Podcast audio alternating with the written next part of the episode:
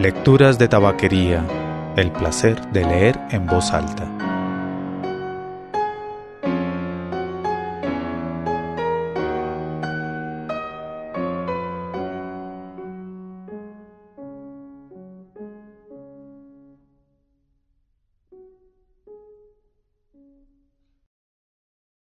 Soy Mauricio Duque Arrubla.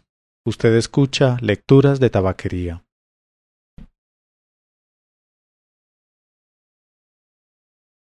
La tristeza por Anton Chekhov La capital está envuelta en las penumbras vespertinas. La nieve cae lentamente en gruesos copos, gira alrededor de los faroles encendidos, se extiende en fina, blanda capa sobre los tejados, sobre los lomos de los caballos, sobre los hombros humanos, sobre los sombreros. El cochero Jonah está todo blanco, como un aparecido, sentado en el pescante de su trineo, encorvado el cuerpo cuanto puede estarlo un cuerpo humano, permanece inmóvil. Diríase que ni una luz de nieve que le cayese encima le sacaría de su quietud. Su caballo está también blanco e inmóvil. Por su inmovilidad, por las líneas rígidas de su cuerpo, por la tiesura de palos de sus patas, parece, aun mirado de cerca, un caballo de dulce de los que se les compran a los chiquillos por un copec. Hállase sumido en sus reflexiones. Un hombre o un caballo arrancados del trabajo campestre y lanzados al infierno de una gran ciudad, como Jonah y su caballo, están siempre entregados a tristes pensamientos. Es demasiado grande la diferencia entre la apacible vida rústica y la vida agitada, toda ruido y angustia, de las ciudades relumbrantes de luces. Hace mucho tiempo que Jonah y su caballo permanecen inmóviles. Han salido a la calle antes de almorzar, pero Jonah no ha ganado nada. Las sombras se van adensando. La luz de los faroles se va haciendo más intensa, más brillante. El ruido aumenta. Cochero, oye de pronto Jonah, llévame a Viborskaya. Jonah se estremece. Al través de las pestañas cubiertas de nieve ve a un militar con impermeable. Oyes, Avivorskaya, ¿estás dormido? Jonah le da un latigazo al caballo que se sacude la nieve del lomo. El militar toma asiento en el trineo. El cochero arrea el caballo. Estira el cuello como un cisne y agita el látigo. El caballo también estira el cuello, levanta las patas y sin apresurarse se pone en marcha. Ten cuidado, grita otro cochero invisible con cólera. Nos vas a atropellar, imbécil. A la derecha. Vaya un cochero, dice el militar. A la derecha. Siguen oyéndose los juramentos del cochero invisible. Un transeúnte que tropieza con el caballo de Jonah gruñe amenazador. Jonah, confuso, avergonzado, descarga algunos latigazos sobre el lomo del caballo. Parece aturdido, atontado, y mira alrededor como si acabase de despertarse de un sueño profundo. Se diría que todo el mundo ha organizado una conspiración contra ti, dice con tono irónico el militar. Todos procuran fastidiarte, meterse entre las patas de tu caballo. Una verdadera conspiración. Jonah vuelve la cabeza y abre la boca. Se ve que quiere decir algo, pero sus labios están como paralizados, y no puede pronunciar una palabra. El cliente advierte sus esfuerzos y pregunta ¿Qué hay? Jonah hace un nuevo esfuerzo y contesta con voz ahogada Ya ve usted, señor, he perdido a mi hijo, murió la semana pasada. ¿De veras? ¿Y de qué murió? Jonah, alentado por esta pregunta, se vuelve aún más hacia el cliente y dice no lo sé, de una de tantas enfermedades. Ha estado tres meses en el hospital, y a la postre, Dios que lo ha querido. A la derecha. óyese de nuevo gritar furiosamente. Parece que estás ciego, imbécil.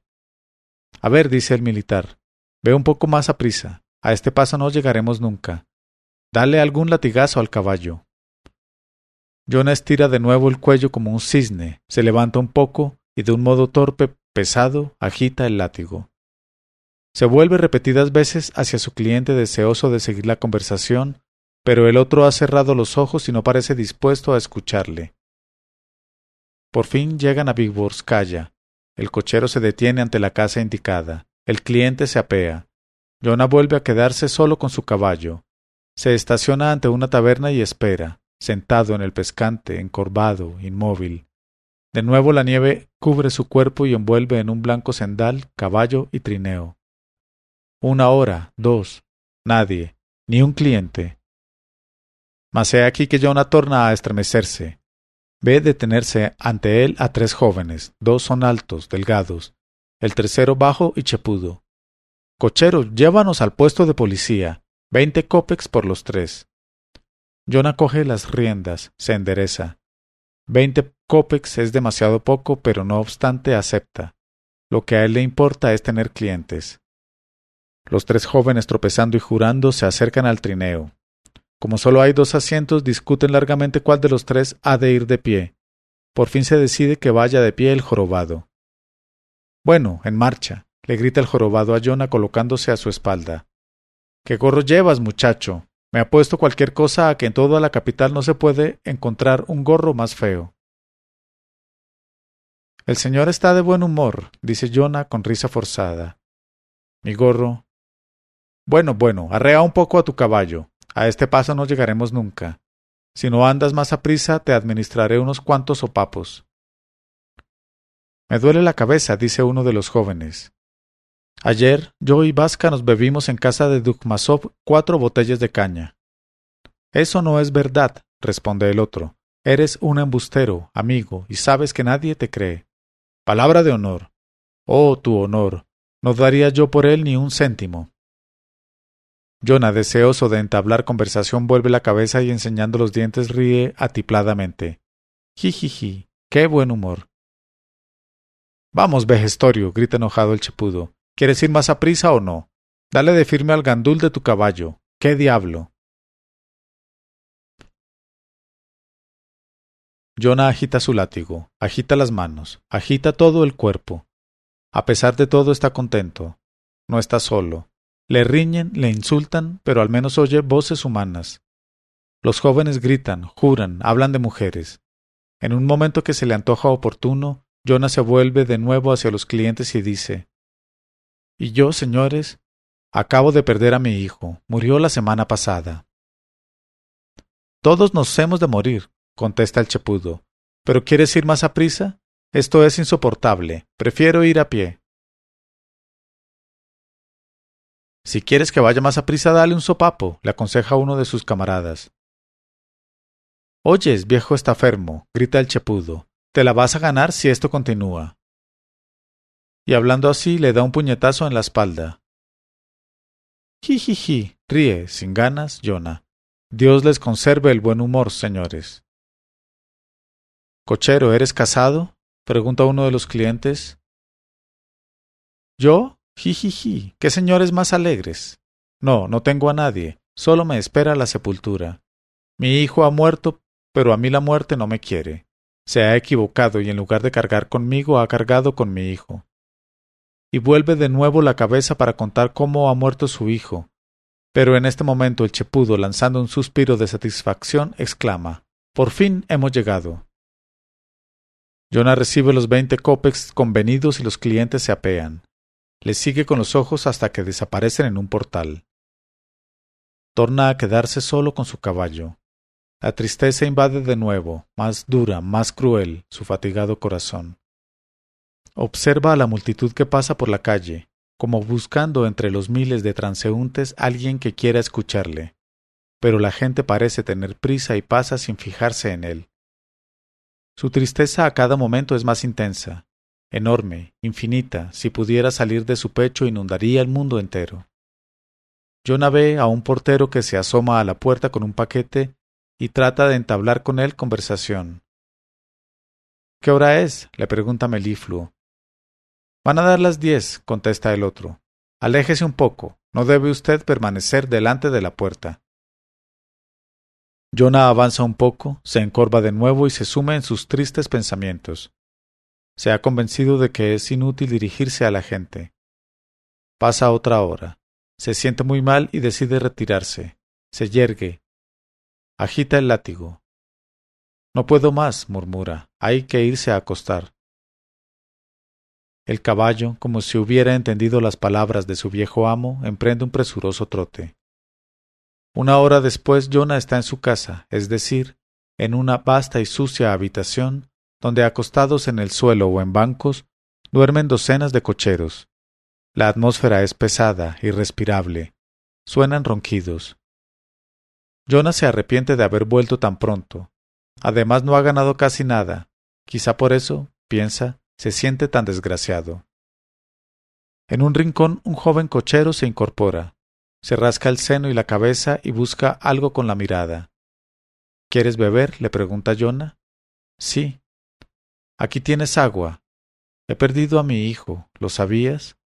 La semana pasada en el hospital. Qué desgracia. Pero sus palabras no han producido efecto alguno. El cochero no le ha hecho caso, se ha vuelto a acostar, se ha tapado la cabeza con la colcha y momentos después se le oye roncar. Jonah exhala un suspiro.